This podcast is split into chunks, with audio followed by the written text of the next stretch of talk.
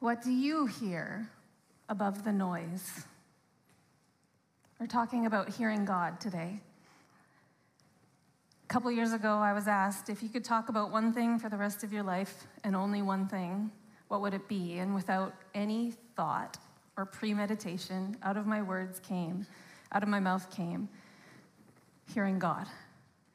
Because the ability to relate to God and understand His leading and know what He's speaking to me and shaping me and forming me is so foundational to our life of faith. We're going to spend a couple weeks talking about the subject, and today is titled, What Do You Hear? When I was a teenager, we got a new pastor at the church that I was part of, and um, he he didn't say hi how are you he didn't greet in a like normal way it was often hey jen what's god saying instead of like how are you how's your week what's going on anything like that he was known for saying hi jen what's god saying and he would say it to all these people and i at first i was often caught like i don't know like I don't know. What, what is he saying? Like, what is it? Is it big? Is it noticeable? Is it like a burning bush? Is it like writing on the wall? Is it like just this big concept when he would ask the question, What's God saying? And what I appreciate now, like 20 years later, is the fact that at the foundation of a very formational time of my life and ministry was this idea and this reality that God is present, speaking, leading, guiding every day, every way of my life. And I'm thankful for that. I'm thankful that I learned to hear, to follow the prompts, the voice, the leading, the inspiration of God. What do you hear? above the noise. Life is noisy, isn't it? The individual channels of our life might be beautifully melodic in sound. Our relationship with our spouse or friends and family might be beautifully melodic. Our work, our relationship with God, our relationship with our neighbors, these individual tracks might be okay. But something about life in 2022 doesn't mean they're single very often. It's all together. And when they're all together, it can be quite noisy. This past week, I don't know if you um, wondered where the video announcements were shot this week, um, but that's our new office offices downstairs. And so we, we were slowly moving into the building and slowly taking over more of the renovated space. And so a big move in took place on Tuesday. And at one point on Tuesday, three of my coworkers were singing different songs at the same time. Now, my coworkers can sing, as evidenced by their role on the worship team. But do you know that three songs sung beautifully, different songs sung beautifully at the same time, creates noise?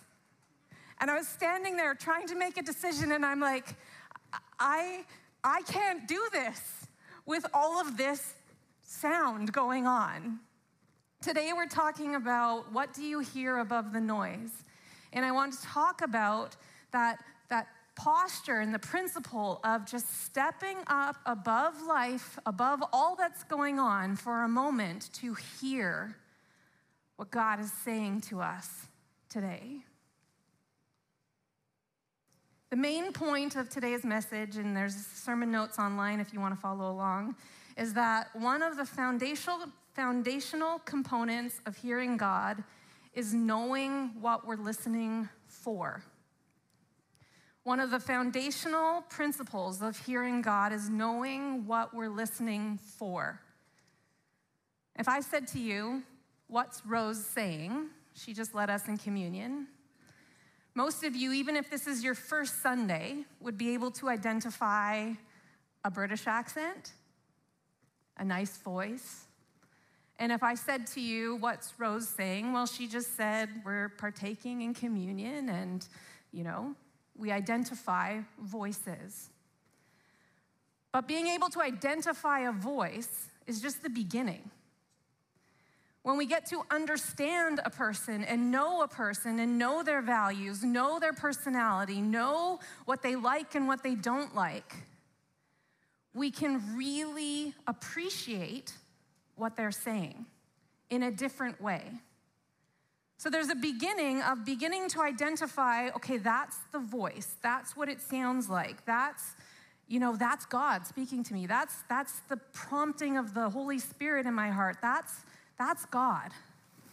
And as we grow in our relationship and as we develop understanding of who God is, it just goes deeper and deeper and deeper as we grow in our ability to hear. Romans chapter 8, starting in verse number 5. Those who live according to the flesh have their minds set on what the flesh desires. Just gonna pause for one moment there. Those who live according to the flesh, that's life in this being, this body on planet Earth. And those who live according to the ways of this body and being, and this body and being alone, have their minds set on what the flesh desires. But those who live in accordance with the Spirit have their minds set on what the Spirit desires.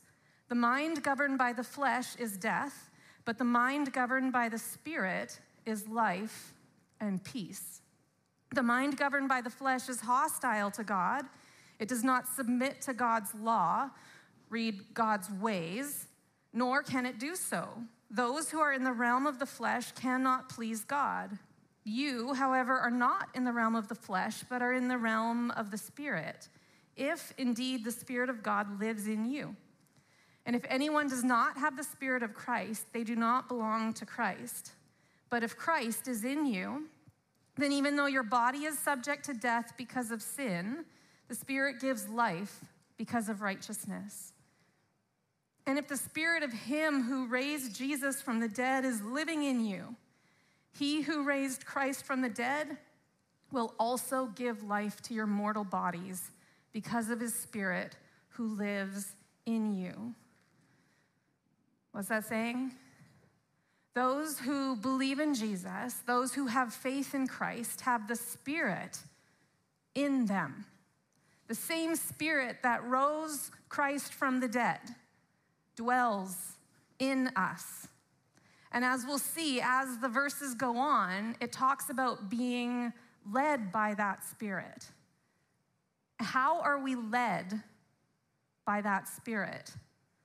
We hear, we are prompted, we are drawn towards life and peace. Point number one this morning is that hearing God includes conviction that leads us to living by the Spirit. Verses 12 through 14. Therefore, brothers and sisters, we have an obligation. That word obligation is a very strong word. Therefore, brothers and sisters, we have an obligation. We literally have an obligation, but it is not to the flesh to live according to it. For if you live according to the flesh, you will die. But if by the Spirit you put to death the misdeeds of the body, you will live. For those who are led by the Spirit of God are the children of God.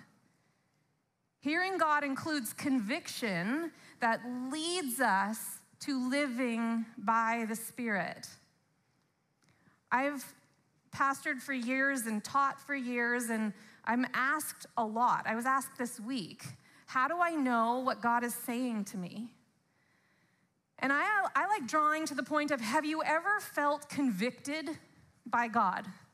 Have you ever felt a point of conviction to stop doing something or start doing something based on scripture or a sermon or uh, a podcast or a worship song where you hear something, you read something, and there's a sense of conviction like, oh, that's sin, or oh, that's good and healthy, and I need to start doing that?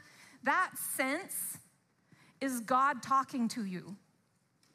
And conviction, or the sense that God is pointing out something in our life, is often a birthplace of hearing God. We are convicted to follow Christ. We are convicted to stop sinning. We are convicted to start practicing generosity or hospitality or any number of things that scripture indicates believers do.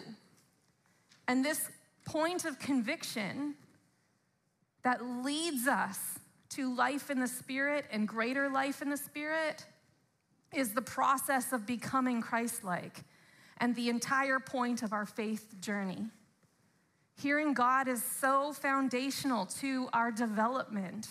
We need to be people who turn our attention towards Scripture, towards teaching, towards understanding the way of Christ, and hearing what that means for us, individually and corporately. What is God saying to you?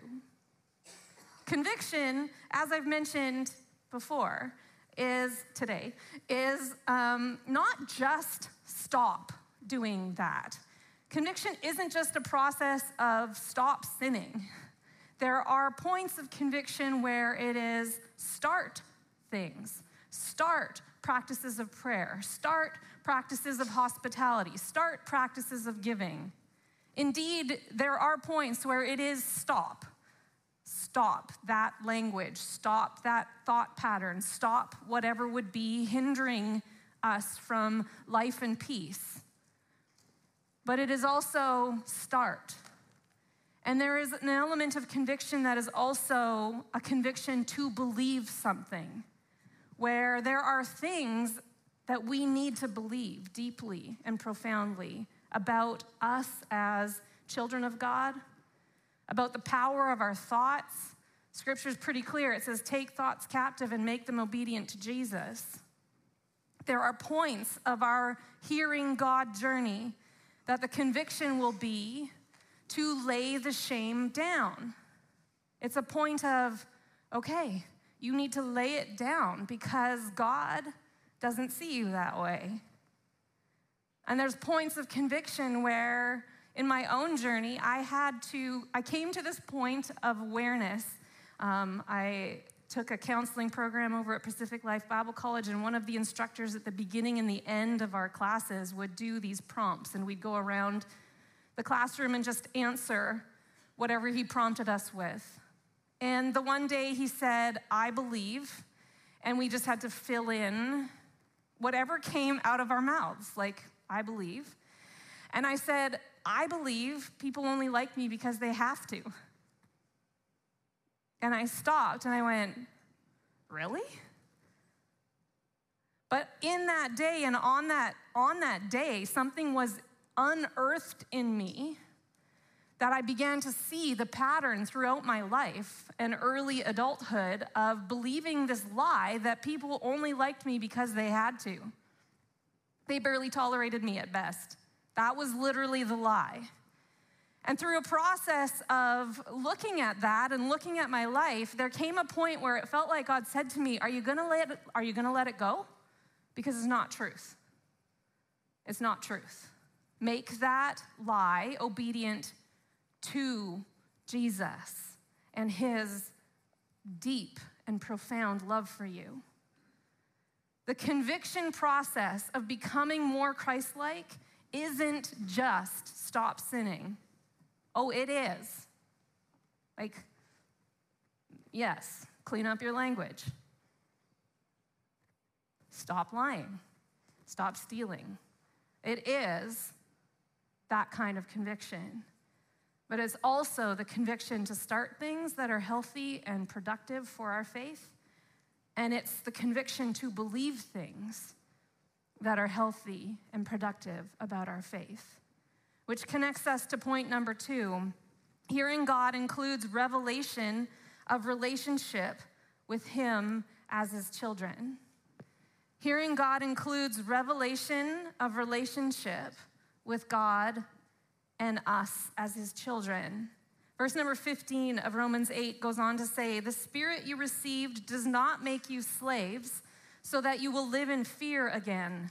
Rather, the spirit you received brought about your adoption to sonship. And by him we cry, Abba, Father. The Spirit Himself testifies with our spirit that we are God's children. I'm going to read that again, just like Rose does. The Spirit you received does not make you slaves so that you live in fear again. Rather, the Spirit you received brought about your adoption to sonship, and by Him we cry, Abba, Father. The Spirit Himself testifies with our spirit that we are God's children. We need conviction. We need revelation of relationship. We can't have just one, we need them both. And we need to posture our hearts towards hearing greater and greater revelation of God's love for us. We need it. If this relationship with God is only about what I'm doing wrong, I don't actually want that. This relationship with God on the pages of Scripture from the very foundations of Exodus from the very foundations of Genesis is a God who wants to be in relationship with his people. A gracious and compassionate, forgiving God. One of unending love. Is that the God you know? Is that the God that you appreciate? Is that the God you journey with? At the depth of your being, do you cry, Abba, Father, with an awareness of the love, the passion, the care that God has for you. Is that the God you hear? If I only hear God's voice as conviction, my faith can become about behavior modification.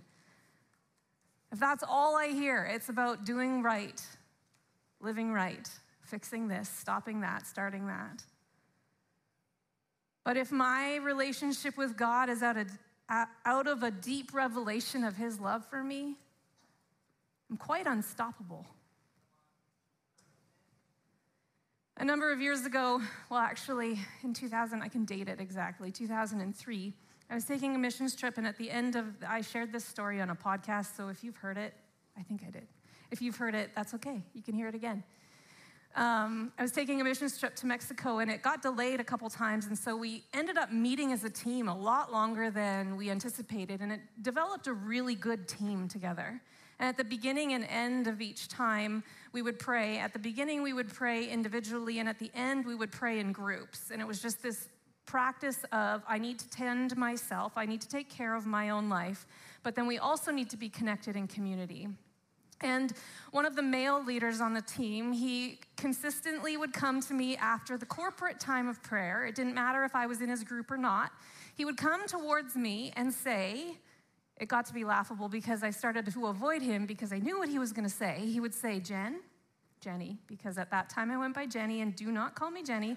That was a specific name for a specific season, but he would say, Jenny, God wants you to know his deep and profound love for you.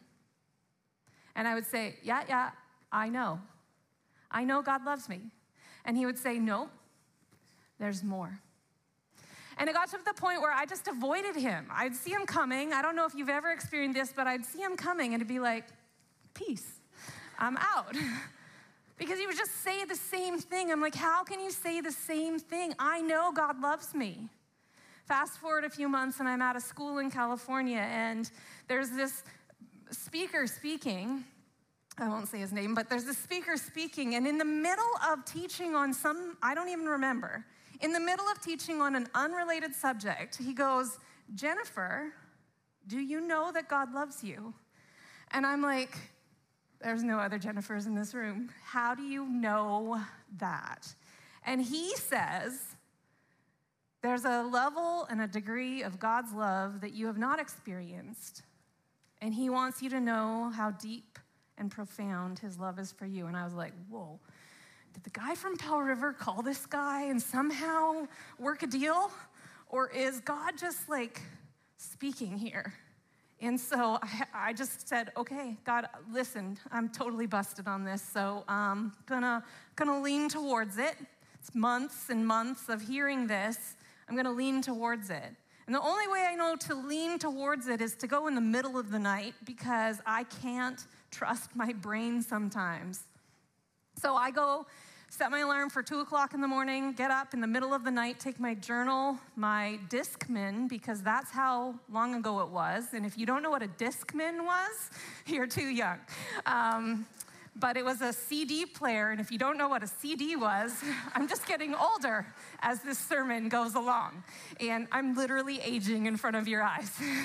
and so I took my Discman and my not pillow, my journal and Bible and a pen, and I went to a prayer room in the dorm building and I just put worship music on. I opened my journal and I just started to write God, if there is more to your love, I want to know it.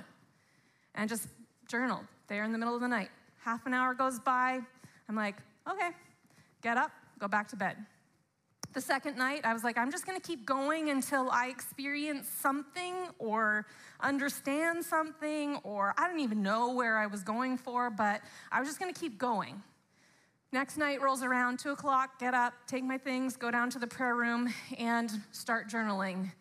And halfway through this journaling prayer process, I can't describe what happened, but there in that prayer room, I can see it, I can smell it was this baptism of awareness of God's deep and profound love for me that has forever changed me.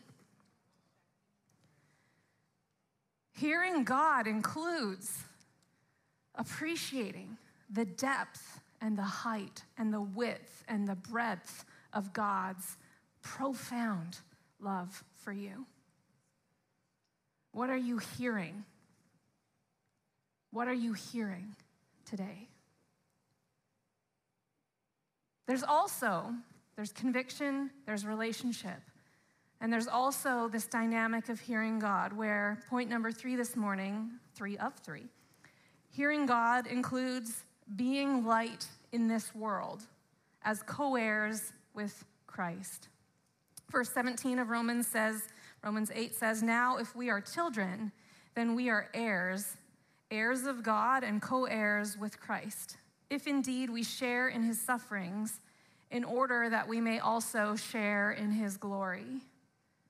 Co heirs with Christ, sharing in his sufferings. That word sufferings is sharing with his sympathies, sharing with feeling, feeling pain together, sharing with suffering, troubles, persecutions in the like manner with another. We participate in the mission of Christ in this world. Hearing God includes being light in this world as co heirs with Christ. We are people of mission. Our relationship with God isn't just to hear. How many know that there's a big difference between hearing and listening? Are there any parents here? Any spouses here? yeah, yeah, I hear you. My mom would say, Yes, you hear me, but are you listening? come, come load the dishwasher. Eh, I hear you. No, no, I know you hear me. Are, are you listening? Our relationship with God is very similar. It's not just a matter of hearing. Are we listening? And when we listen, we follow or we obey or we enact what we're hearing. This is part of that. What are we hearing as we look to the world around us? What is my heart for the people that I encounter? I, this is kind of slightly embarrassing or slightly re- revealing of an addiction that may or may not need conviction, but there are a great deal of workers at the Starbucks at the bottom of the hill that know my name. They're like, Hi, Jen. Ah, yes. Grande unsweetened English breakfast tea latte? Yes, yes, yes. But they ask me where I'm going on Sundays, and we have, I know some of them, I know what they're studying. It goes both ways. I know their names, I just don't know what they drink at Starbucks. But, you know, I know what to pray for, so maybe it balances out. Um, but there are, what is your heart for the people that you encounter? Coworkers, neighbors, friends, family, the people around us, the world around us. We are co heirs with Christ as light in this world. We need an awareness of God's character and heart that motivates our ministry in the world around us. And that's part of hearing. We hear and we follow wherever He leads. And if we go back up to point number two, Everyone that I have heard stories of encountering God's love, it overflows to the world. I, have sat, um, Joel and I shared a moment where it was like, yes, I've experienced that. Greg, so many people, we've shared stories of, wow, I encountered God's love and it made me love the people around me in a new way, in a profound way, in a different way. I was years ago on my face, literally, before God. There was, I don't know if you've ever had a person in your life that tests your patience. Just think about the biggest test you've ever faced with a person. And that's where I was. And I was doing a Bible study with the church women at the time, and it was a Beth Moore study, and she talked about the posture of literally praying on your face. She said, try it. Every day of the study, just literally go on your face and pray. It changed my life, that posture of prayer. But there was a situation that had come up that needed incredible wisdom. And so I'm like literally on my face, and I'm like, God, what am I supposed to do? And I distinctly heard deeply and profoundly God say, Love them. And I was like, How? And he said, like, I love them. And I was like, I'm gonna need your help on that one. and instantly, it was like this download that changed how I saw them. Where once it would be literally see them annoyed. I don't know if you know what that feels like, but literally you see a person and you're like, I'm annoyed just by their presence. That was me. I don't mind sharing. But in that moment, God, it's like He erased that and put this deposit of God's love for that person. And it changed our interactions, changed their life, actually. What do you hear? What do you hear? What do you hear? above the noise of life. It's helpful to say, This is what is noisy right now. And it's like you kind of put it in a box. And we're going to, in a few moments, take a time of worship to say, What am I hearing? Sometimes we're so consumed with all of the things of life and all of the things that are going on, and there is a lot going on for most people right now. But what we want today is to take the noise of life and, and just kind of put it down for a moment. In fact, if you could put it down for a moment at the foot of the cross in the presence of Jesus, I think he might have some things to say about the noise of our life, lives today. I'm going to invite the worship team to come up as I'm closing today, but I want us to posture our hearts as we respond in worship together I specifically asked for this song because it exalts God, which means lifts God above. And I specifically asked for this because I want us to, like I just said, take the noise of life. Even if it's not noisy, take all of our life. Like we sang earlier, in my life be lifted high, all of me. The songs of surrender this morning were so beautiful. And I want us to literally put those things before God and say, what are you, what are you saying? What are you, what are you saying today to my life? Hearing God includes conviction, and that might be what's going on. Hearing God includes revelation of relationship, and that might be what's going on. And hearing God includes being light in this world, and that might be what He is speaking to you today above the noise? What are you hearing? Let's pray. Father, we surrender the noise. We surrender our lives, our work, our family, our relationships, our mind, our body, our soul. We surrender to you today. And we lay these things at your feet and pray for fresh hearing in this place. Holy Spirit, would you speak? Would you convict? Would you reveal your deep and profound love, grace, mercy? Would you put in us the calling to be light in this world?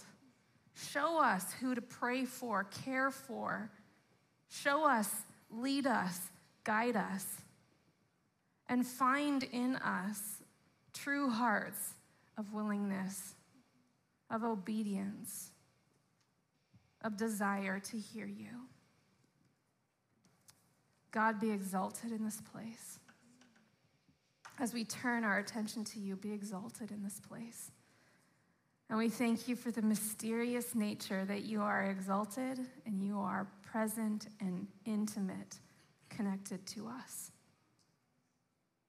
We thank you for your voice. We thank you for your presence. In your name, Jesus. Amen.